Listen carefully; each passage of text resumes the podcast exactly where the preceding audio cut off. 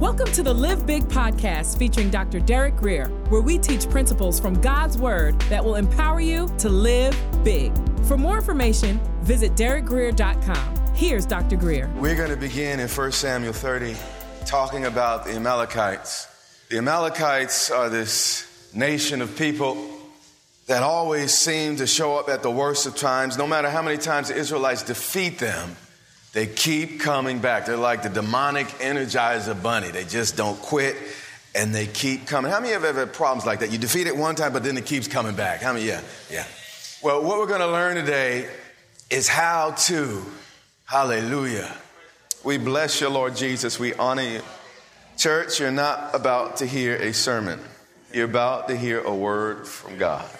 I need you to receive it as a word from God. I'm not trying to wax eloquent. It's not what I'm trying to do. So the word that applies, you take it, believe it, receive it, and run with it, okay? All right. David and his men reach Ziklag on the third day. It's about 50 mile, a 50 mile journey. Now, the Amalekites had raided the Negev at Ziklag. They had attacked Ziklag and burned it. What happens here is David leaves his uh, supplies unguarded as he goes to uh, band with the, the Philistines against Israel. And fortunately, they send him back home because they're afraid that he might uh, change his colors and actually agree with the Israelites and King Saul in particular and begin to fight against the Philistines.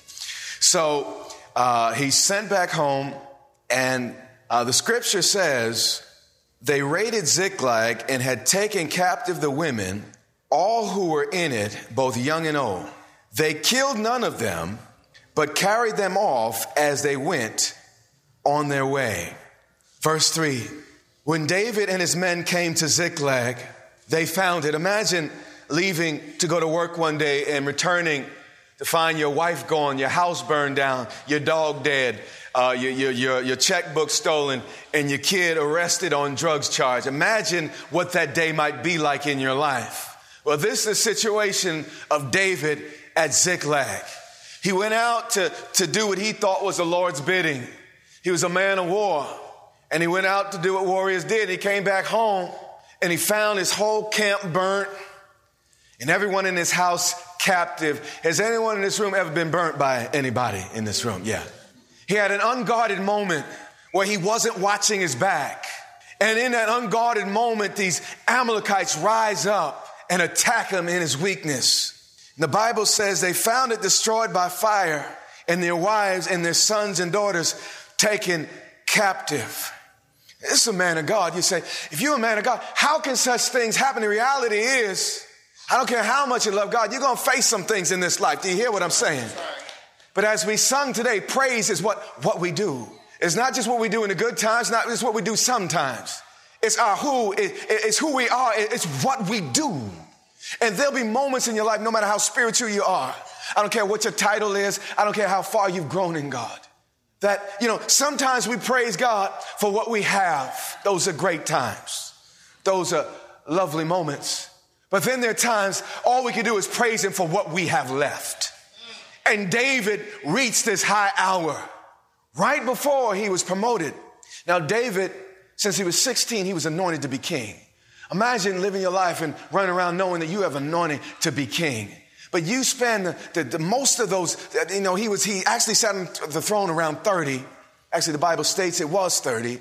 But he spent most of those years running from Saul. Saul was trying to kill him, and uh, he, he was running from his life. I mean, he got so depressed in mind sometimes. He, he feigned being a madman. The Bible said that saliva running down his beard. He acted like he was crazy, and, and he went through all these, these very, very difficult times. And all that time, by the way, was preparation for his coronation. And he reaches now this place where, if you read the Bible carefully, you'll understand that as Saul, the guy that's been pursuing him, the guy that was a still king, was fighting his final battle, David now comes into the most serious battle of his life. They're all happening at the same time. Saul can hear from God, and we're going to discover that David continues to hear from God. It's not your circumstances, it's your relationship with the king. Are you tracking with me? You also note from this text that the greatest opposition, the greatest challenges come right when God plans to promote you or elevate you. Are, are you tracking with me? And you know, some of you in here, you're facing some things, or, or perhaps you've already faced some things, and, and you didn't quite understand what was happening. But, but while you were being challenged, God was preparing you for a crown, and you were just moments away if you hung in there from a new crowning achievement, stepping into that place of your destiny and assignment, okay? So we have these pictures and we don't have time to develop Saul, but Saul's fighting here, this backslidden king. But here's David. He's about to face the darkest night of his soul, and the dark night of the soul comes before every progression forward. Without labor pains, there's no baby. That's just the way of the world. That's why there's groaning without utterance all the time. You, sometimes be, because we got to go through that before the breakthrough. In the fallen world, that's just the way of thing. No pain, no gain. It's just the way it is. So here we find them coming back to the camp in verse four. So David and his men wept aloud until they had no strength left to weep. This is not a gentle cry. These men are Near Eastern men. They're much like the Arab world there, that they, they, they, they live from the gut and from the heart. And when a Hebrew wept, it was loud, it was boisterous. And, and these are mighty men of war, guys that do, you know, push ups and calisthenics every day. These are guys that screamed in battle. And the Bible said they wept until they had no strength. These guys, though, as tough as they are, they were in touch with their feelings. And that's important too, as we, you know, we go through life, you, you, you can uh, get a little calloused. You can become unfeeling or, or, lose your sense of feeling because of the things that happen. But this situation was, was so difficult that it even caused grown men to cry. And life can hit you that way that as grown as you think you are, as much as you think you live, this thing hit you so hard, got you crying like a baby weeping and bawling like a five year old. You hear what I'm saying? It says here that David and his men wept aloud until they had no strength to weep. 600 men. Just 600 men crying and falling out and throwing dust in the air. That's the way they did it, ripping their garments. It's a sight to behold. And then there's a parenthetical statement in verse 5 where the writer by the Holy Spirit wants to reiterate David's law so you understand where David is. It says David's two wives have been captured. We can ascertain that, but the Bible's saying this because he wants you to focus in on David here. All the men are crying, but David has also suffered personal loss. Ahinoam of Jezreel and Abigail, the widow of Nabal of Carmel.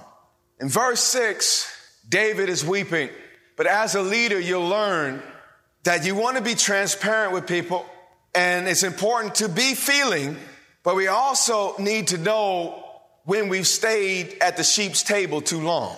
You also need to know when you reveal just a little bit too much.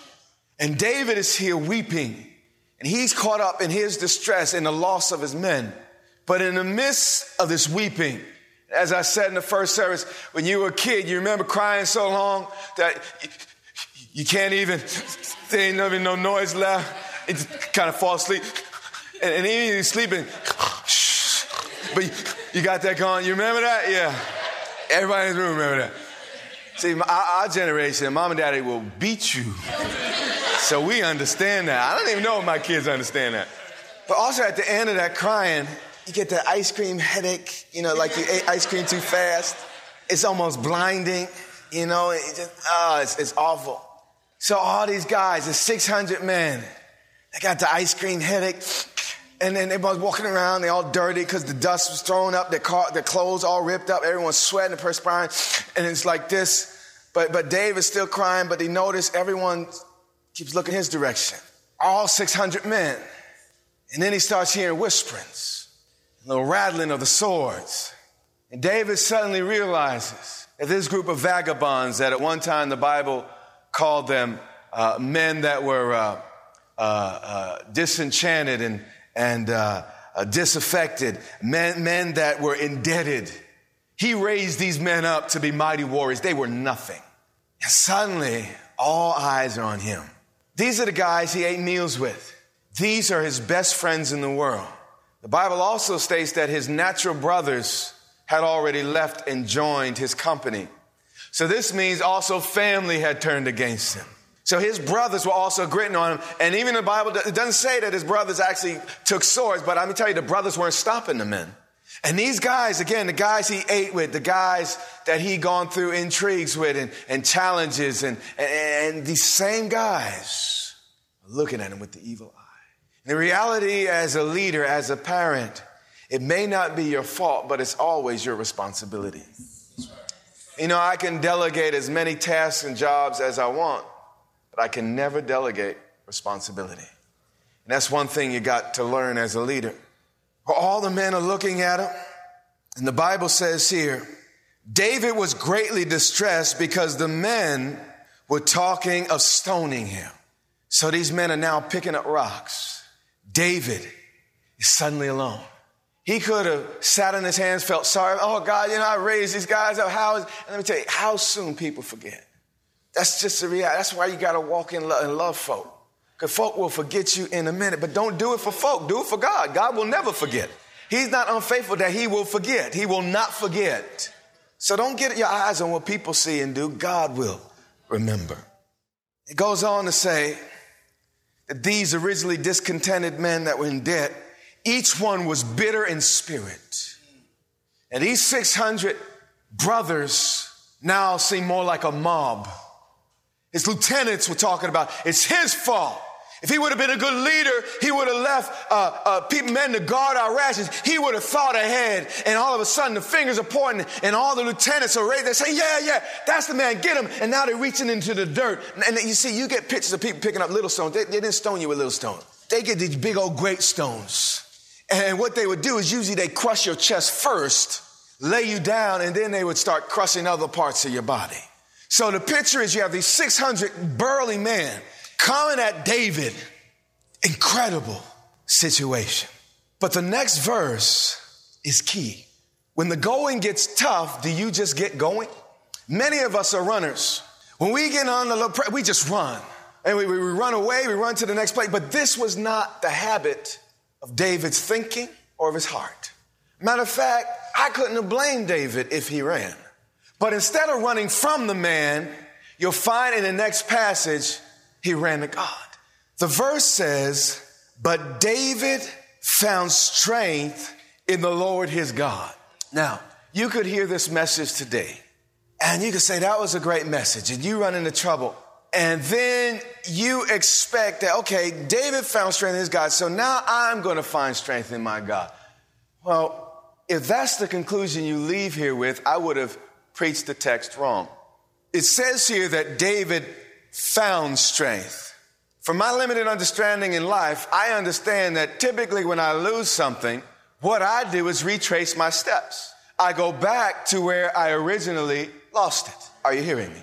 Also, something being found implies that they once had it in order for it to be what?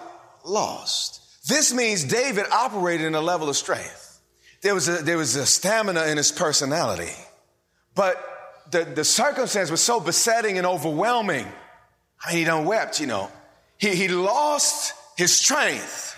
So what did David do? He traced his steps back to what he did the last time when he was in the presence. You see, what you learn, anyone that's going to excel in any area you, you, you practice as you're going to play or perform. You know, a singer, if a singer just practices half the song, when the singer gets up, they're probably just going to sing half the song because we tend to do what we practice. We're just that way. If you practice sloppy, you're going to play sloppy. That's just the reality. But David, he was in a crisis situation and he was able to mentally retrace his steps back into the presence of God. You see, he had a practice of worship. Praise was not something he did sometimes. It was not something he did only on Sunday mornings. Praise was his who. The Bible said God's eyes are going through the earth. He is seeking true worshipers that would worship him in what? Spirit. He's speaking men that, that their praise or their due comes out of their who. It was part of his character. It was part of his nature. So when trouble came, he just did what he automatically and always did. We talk about getting our praise on. And, and that's okay to get our praise on. But the reality is, it should never be off for us to have to put it on. Are you with me? But David obviously lost his praise because the joy of the Lord is my strength. So the circumstances stole his joy. But him in his lightning fast mind, he said, Listen, I remember when I last had my joy, and my hands were extended toward heaven. My face was looking up toward God. So if I'm gonna find that joy, I need to retrace my steps, get my praise back. Are you hearing me? And my strength will return. It says he found strength. Sunday is basically your training field for the rest of the week. You have the band and the worship leaders to coach you into the presence, to lead you and to help you. You have hundreds of people in the room to, to kind of cheerlead and pull for you as you go.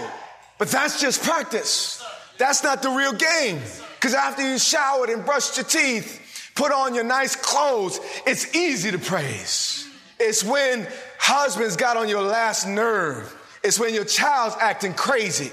It's when you don't have m- m- enough money to, to, to, to, pay your, your mortgage. And you understand? That's when practice is supposed to kick in and make perfect. Practice makes perfect. How many of want perfect praise? Begin to practice.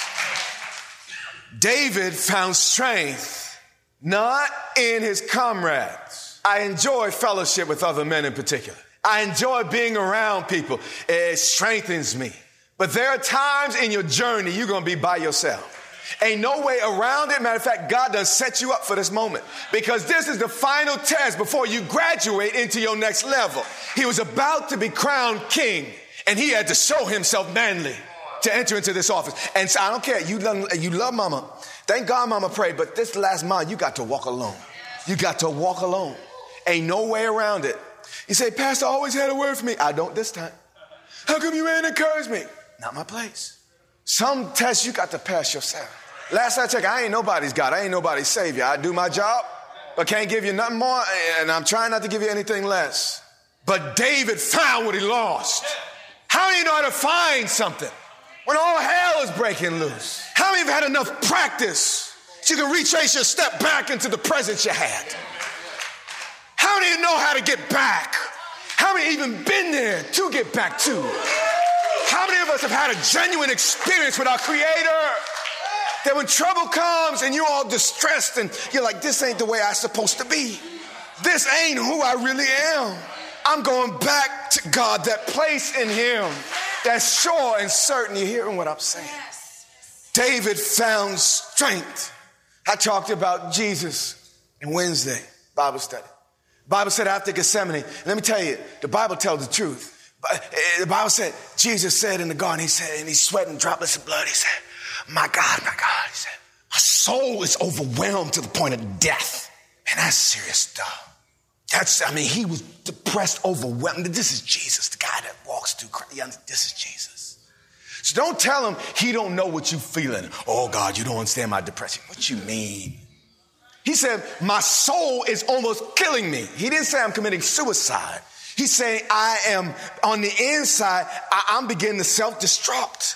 I'm so opposed to sin and I'm about to take on the sin of the world and my inside is recoiling and rebelling and I'm breaking up on the inside. How many ever broke up a little bit on the inside? Jesus knows exactly where you are.